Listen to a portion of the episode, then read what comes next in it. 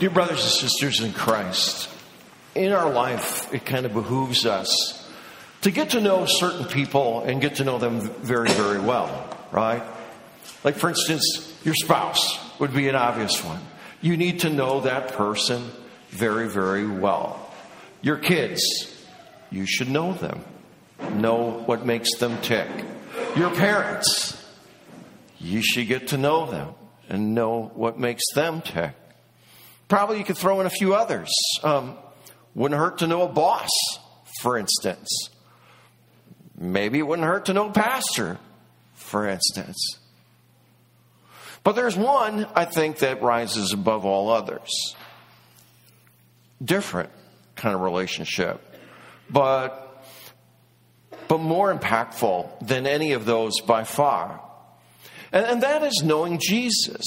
And here you need to know about him, yes, but you also need to know him.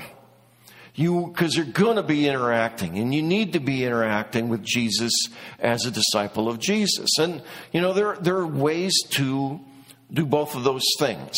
Some of it is experiential, that you experience Jesus through, through your prayer life, and then you experience Jesus as you step out to serve Him, as you can experience Jesus as you worship Him. But largely, those things are, are bolstered or tested by what we learn from Scripture. The Gospels, big, big source of information about Jesus, but also prophecies. And prophecies, you know, they are a little different. They're telling you about Jesus before he actually shows up on the on the scene. And you get from it what's in its content, but I think you get a little bit more when you think about how the prophet received the prophecy in the first place. And I've said more than once, Isaiah, to me, as, as I look at his prophecies, what he is getting from God is something akin to a, a PowerPoint. I mean, it has its content, it could have been audio, it could have been video, but there's a step by step by step change within it. And I'd like for us to uh, watch Isaiah's PowerPoint in Isaiah chapter 11. So if you take a look at that text, again, the Old Testament reading for today, we're going to look at what he says and how it might have been presented to him. And at first, we want to ask the question I think we all know the conclusion for who is this about? Is it really about Jesus? Can people argue that it's not? And of course, the conclusion, foregone conclusion in this room is yes, it is. But another question is is, is this the way I see Jesus? Or, or have I got a slightly twisted perception of him? So it starts off like this A shoot will come up from the stump of Jesse, and from his roots a branch will bear fruit. A very similar verse quoted in the epistles. That's slide number one. What does he see? Why does he even talk this way? Jesse, first of all, is the father of David. And it's just a sort of a cultural thing to not say David's stump. You know, they take it back to, to his father, somebody considered even greater, Jesse's stump. But why is he a stump? That doesn't sound very flattering, and it's not. So the promise was to David that you'd have somebody sitting on your throne forever.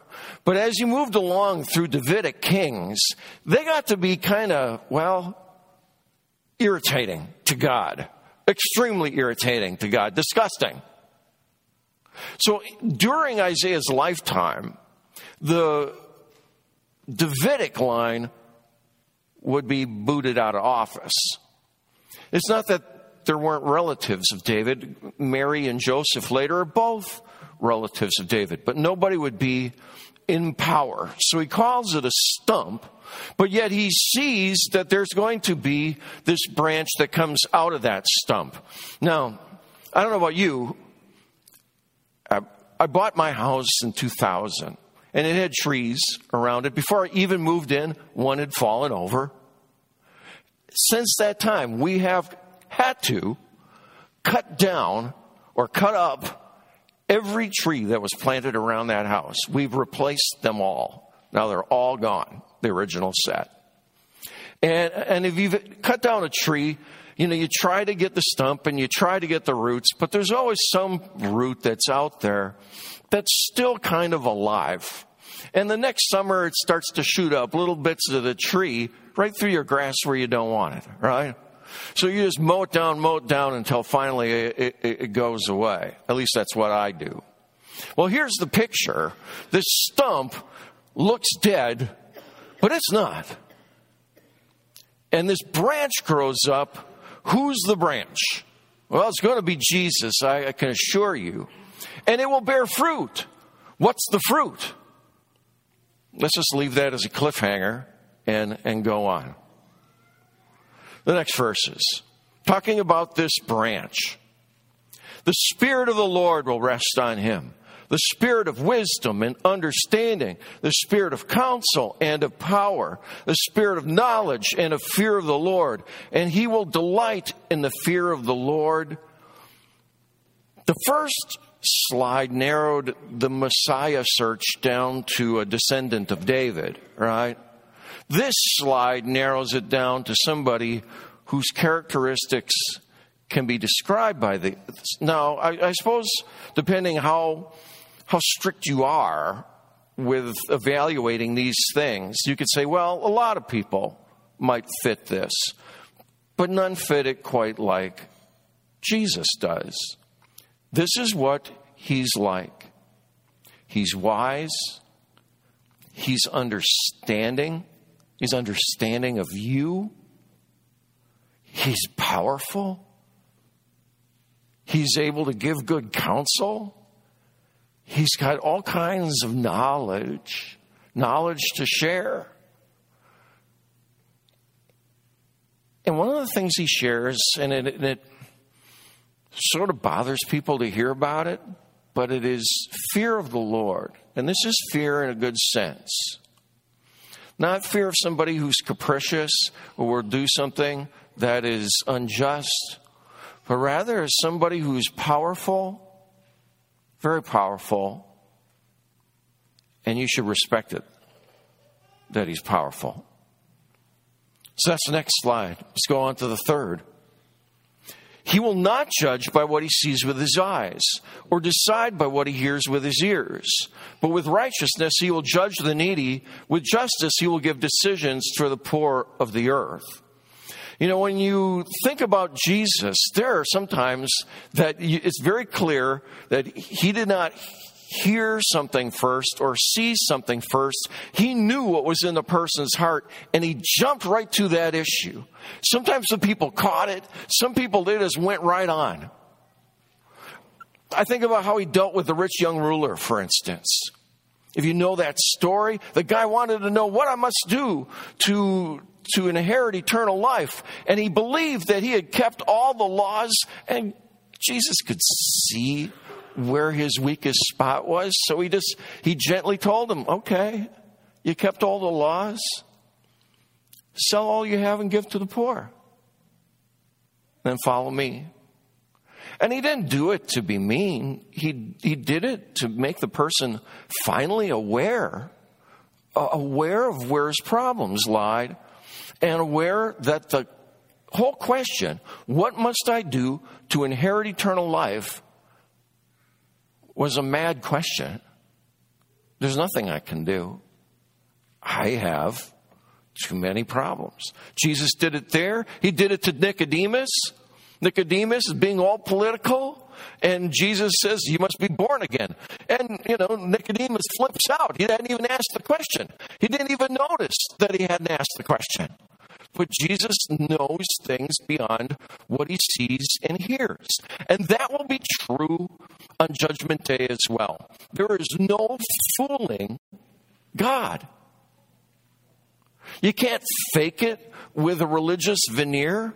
He sees to the core. Know that he sees to the core. Don't be fake. You don't have to be fake.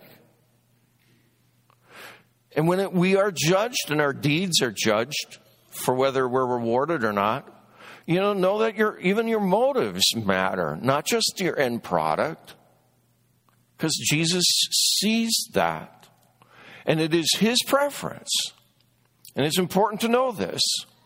His preference for people who are repentant and humble, and as the Bible uses the word meek for that reason. Next one, the next one's really the hardest one. He will strike the earth with the rod of his mouth, and with the breath of his lips, he will slay the wicked. Is that in your Jesus picture? Probably not for most of us, right? But there is this aspect of, of Jesus that is true. We call it his alien nature because it's really not what he wants to be, it's what he's forced to be by people's sinful actions and by constantly ignoring the fact that they have sinful actions. There will come a time that, that this is very true about Jesus. Now, there is sort of a double entendre here.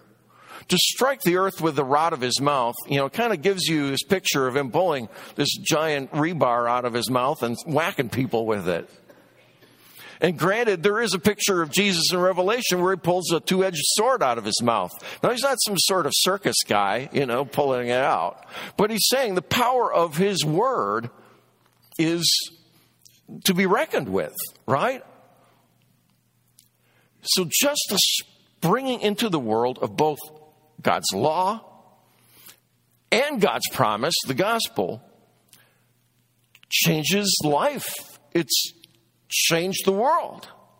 It changed our world significantly. So that's striking the earth with the rod of his mouth. But it also will have, as, as it certainly is intended or implied here, uh, a violent aspect to it. For come judgment day, there will be the full destruction of the earth, and it won't be with any other means than his words. He speaks it, and it happens. And he will slay the wicked. Now, you got to ask what does it mean to be slain when you are a creature that's meant to be eternal? It means that the wicked, those who have rejected Jesus' salvation and stand still in their own sins, their bodily existence as it is at the moment will end. And they will be cast out from God's presence. That's what will be, what will happen by Jesus' words. And while that's frightening, the next verse kind of modifies that for us. Righteousness will be his belt, faithfulness a sash around his waist. Does Isaiah see Jesus standing there with a belt and a sash?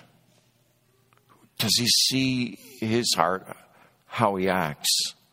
He will act righteous. He will be faithful. You don't have to worry about God not seeing you correctly. Uh, if anything, you have to worry about Him seeing you correctly. And he looks at us and he looks at us with mercy. And the last slide in this particular prophecy is, is all the rest. It is a picture of what happens after Judgment Day. Now, for people who read this before Jesus came, I don't think they understood because they didn't have historical hindsight and they didn't have the Holy Spirit helping them. They didn't understand the, the depth of time of this. They thought it was all going to be, you know, whenever this Messiah arrived, all of it would happen. And, and it isn't that way. The, the true striking of the world hasn't happened yet, and, and these things haven't happened yet, but they will. The wolf will live with the lamb, the leopard will lie down with the goat, the calf and the lion, the yearling together, a little child will lead them. A cow will feed with the bear, their young will lie down together, the lion will eat straw like an ox, the infant will play near the hole of the cobra, and the young child put his hand into the viper's nest. It is a picture of a recreated, harmonized nature that will be there. And while don't put your hand into viper's nests right now, there'll come a day when that'll be fine. Uh, they won't harm or destroy. So this is the the picture of Jesus and somewhat what Jesus will do that Isaiah gets at this particular prophecy. Let me ask you, is this your picture of Jesus? Or, or are you off on some of these things? For instance, uh, maybe not in this room, but certainly in this world, there are people who thought he would be a warrior or an earthly king. That rod of the mouth stuff and slaying the wicked and prophecies like that, that fed that idea. But they didn't understand that Jesus' main war was with Satan. And where it did impact people would be Judgment Day. It didn't happen before then. The Jesus of his first coming is a Jesus who speaks mercy to people because that's the way he is. For those who think of Jesus as then just tolerating evil, just sitting back in inaction when evil's about, you know, they, they read the world and they see evil prosper and they think, hey, I myself can, can be ignored by God. And you should know that he sees right to the core and he will act. He will act on all of it. On the flip side, you could say, well, because of my evil, there's no forgiveness for me. But the same thing can be applied there. He sees your circumstances. He sees if there's repentance there. He sees your potential once you get rid of sinful nature. And he loves that.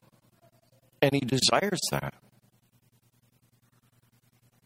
And for those who look at the world and all its problems, their personal lives and all its problems, and think that God is far off, apathetic about all of it, they don't realize that God, yeah, has backed up a little bit for sin and the curse, but He still can be found He's still very near. And he will produce fruit, it said. And what's the fruit now? The fruit is us. That branch that breaks out of the stump of Jesse will produce saved people with eternal lives and new lives right now. It turns out that it's a salvation tree. If there's maybe coined that kind of thing, that's what Jesus is.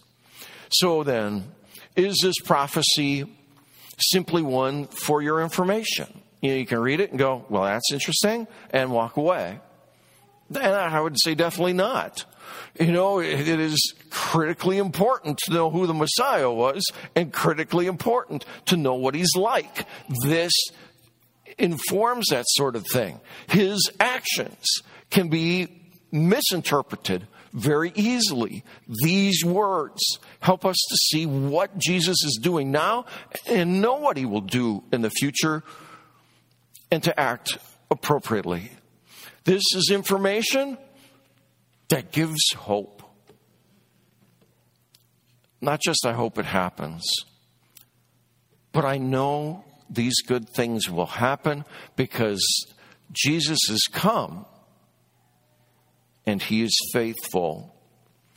And finally, it is information that transforms. Because anybody who understands that they are called to be a disciple of Jesus tries to imitate their master. Granted, as far as omniscience, omnipotence, those kind of things, you can't imitate it. Uh, it's beyond you.